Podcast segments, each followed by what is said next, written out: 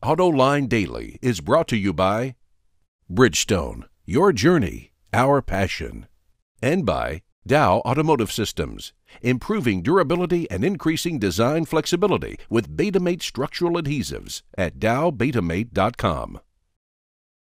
Hello and welcome to Autoline Daily. We start off today tracking the progress that Nissan is making in North and South America. The company is pouring $5 billion into expanding its manufacturing footprint in the U.S., Mexico, and Brazil, and it will have the capacity to make more than 2 million vehicles a year by early next year. This includes the four cylinder engines it will manufacture for Infiniti and Mercedes Benz in the U.S. Nissan is also hiring an additional 10,000 employees as part of this expansion. One of the ways that Nissan can justify its manufacturing expansion in the Americas is that it will be exporting a good number of those vehicles to other global markets. For example, it already shipped 900 right hand steer Pathfinders made in Smyrna, Tennessee, to Australia and New Zealand, and it now exports to 61 other markets around the world. In fact, 14% of Nissan's U.S. production now goes to exports.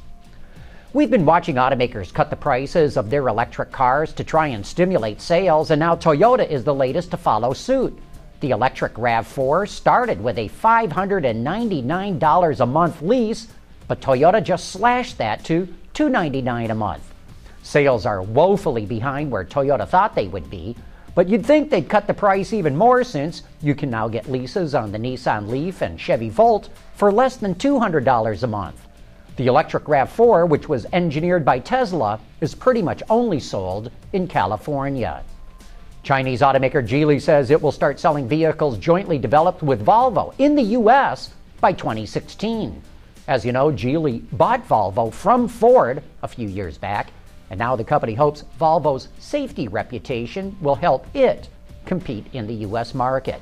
And in other Volvo news, the company released a short video that teases the concept C Coupe before it debuts in Frankfurt.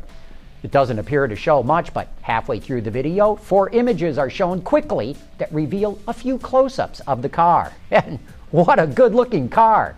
Speaking of Frankfurt, Infiniti released this image of the Q30 concept that will debut at the show.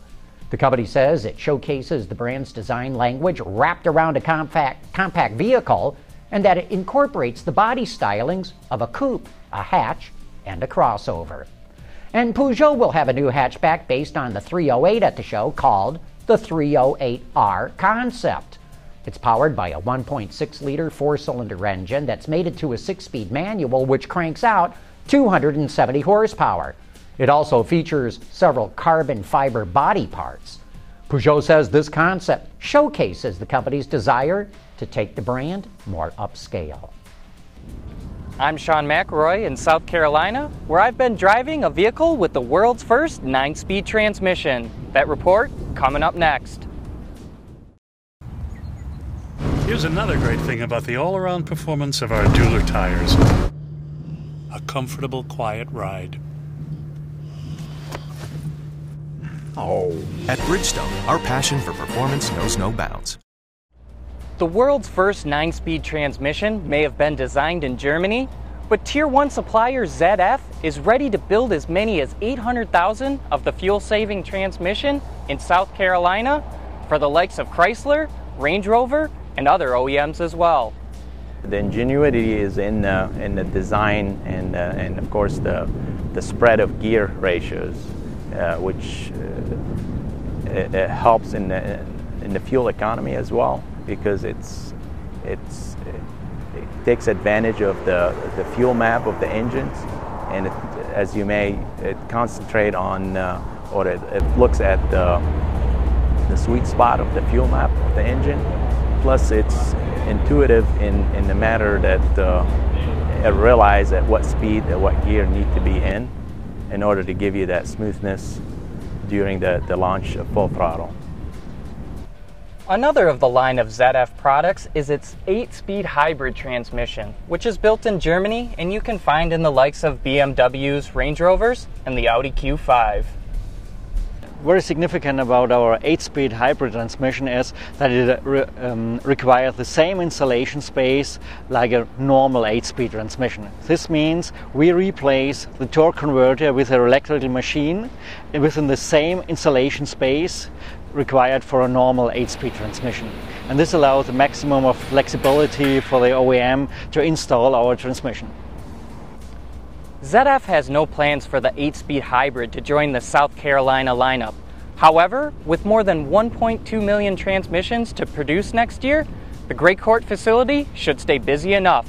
From Greenville, South Carolina, I'm Sean McElroy for Autoline Daily. Hey, don't forget that our guest on Autoline After Hours this week is Jeff Luke, the chief engineer of the Chevy Silverado and GMC Sierra. It'll be a great opportunity to learn how they went about developing this truck.